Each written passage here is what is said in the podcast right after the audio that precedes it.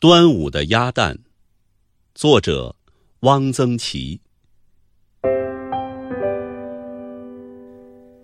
家乡的端午，很多风俗和外地一样，系白锁子，五色的丝线拧成小绳，系在手腕上，丝线是掉色的。洗脸时沾了水，手腕上就印得红一道绿一道的。做香饺子，丝丝缠成小粽子，里头装了香面，一个一个串起来，挂在帐钩上。贴五毒，红纸剪成五毒，贴在门槛上。贴符，这符是城隍庙送来的。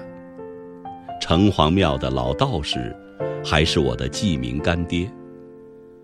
他每年端午节前就派小道士送福来，还有两把小纸扇。福送来了，就贴在堂屋的门楣上。一尺来长的黄色、蓝色的纸条，上面用朱笔画些莫名其妙的道道。这就能辟邪吗？喝雄黄酒。用酒活的雄黄，在孩子的额头上画一个王字，这是很多地方都有的。有一个风俗，不知别处有不？放黄烟子。黄烟子是大小如北方的麻雷子的炮仗，只是里面灌的不是硝药，而是雄黄。点着后不响。只是冒出一股黄烟，能冒好一会儿。把点着的黄烟子丢在橱柜下面，说是可以熏五毒。小孩子点了黄烟子，常把它的一头抵在板壁上写虎字。写黄烟虎字，笔画不能断。所以，我们那里的孩子都会写草书的一笔虎。还有一个风俗，是端午节的午饭要吃十二红，就是十二道红颜色的菜。十二红里，我只记得有炒红苋菜、油爆虾、咸鸭蛋，其余的都记不清、数不出了。也许十二红只是一个名目，不一定真凑足十二样。不过午饭的菜都是红的，这一点儿是我没有记错的。而且，苋菜、虾、鸭蛋一定是有的。这三样，在我的家乡都不贵，多数人家是吃得起的。我的家乡是水乡，出鸭。高邮大麻鸭是著名的鸭种，鸭多，鸭蛋也多。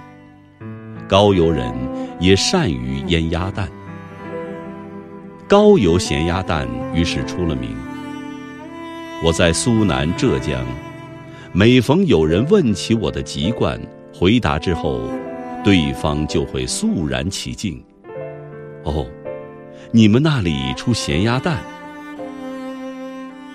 上海的卖腌腊的店铺里也卖咸鸭蛋，必用纸条特别标明“高邮咸蛋”。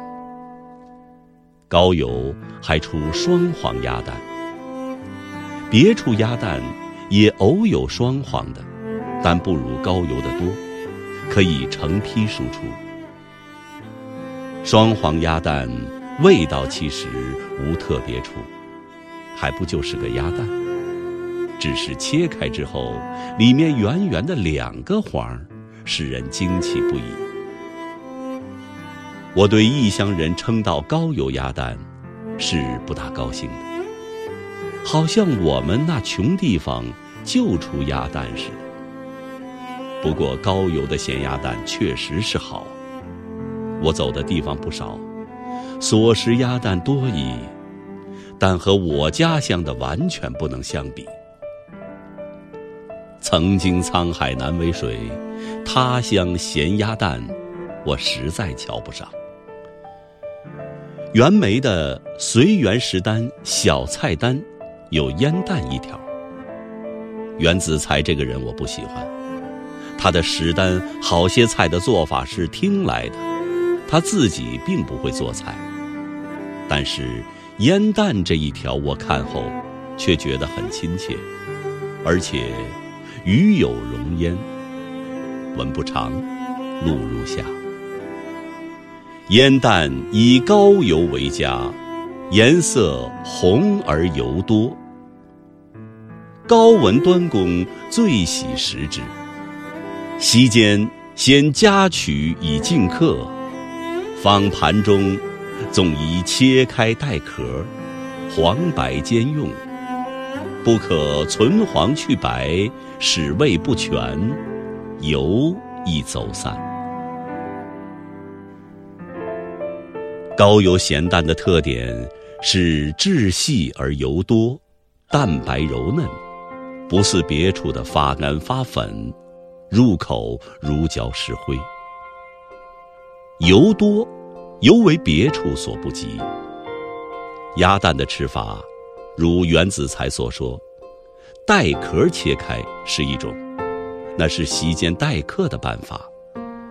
平常食用，一般都是敲破空头，用筷子挖着吃。筷子头一扎下去。汁，红油就冒出来了。高油咸蛋的黄儿是通红的。苏北有一道名菜叫做朱砂豆腐，就是用高油鸭蛋黄炒的豆腐。我在北京吃的咸鸭蛋，蛋黄是浅黄色的，这叫什么咸鸭蛋？端午节。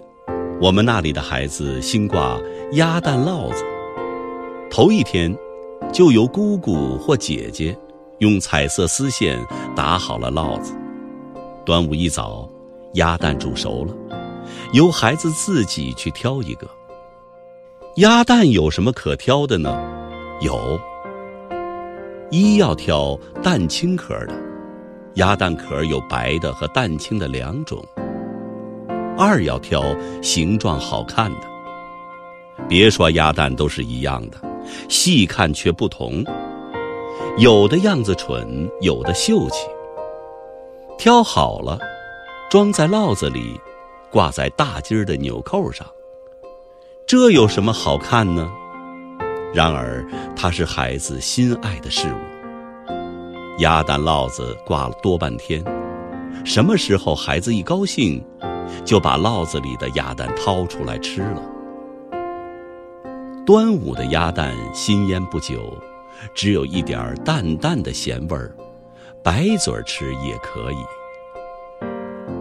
孩子吃鸭蛋是很小心的，除了敲去空头，不把蛋壳碰破。蛋黄、蛋白吃光了，用清水把鸭蛋壳里面洗净。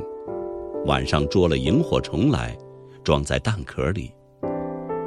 空头的地方糊一层薄膜，萤火虫在鸭蛋壳里一闪一闪的亮，好看极了。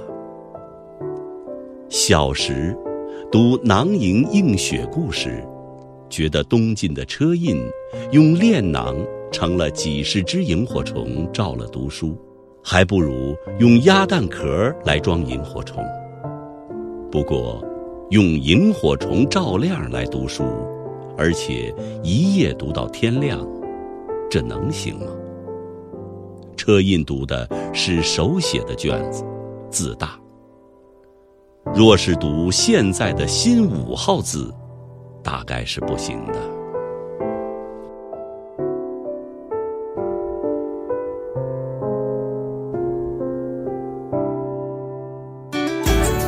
更多课文，请关注微信公众号“中国之声”。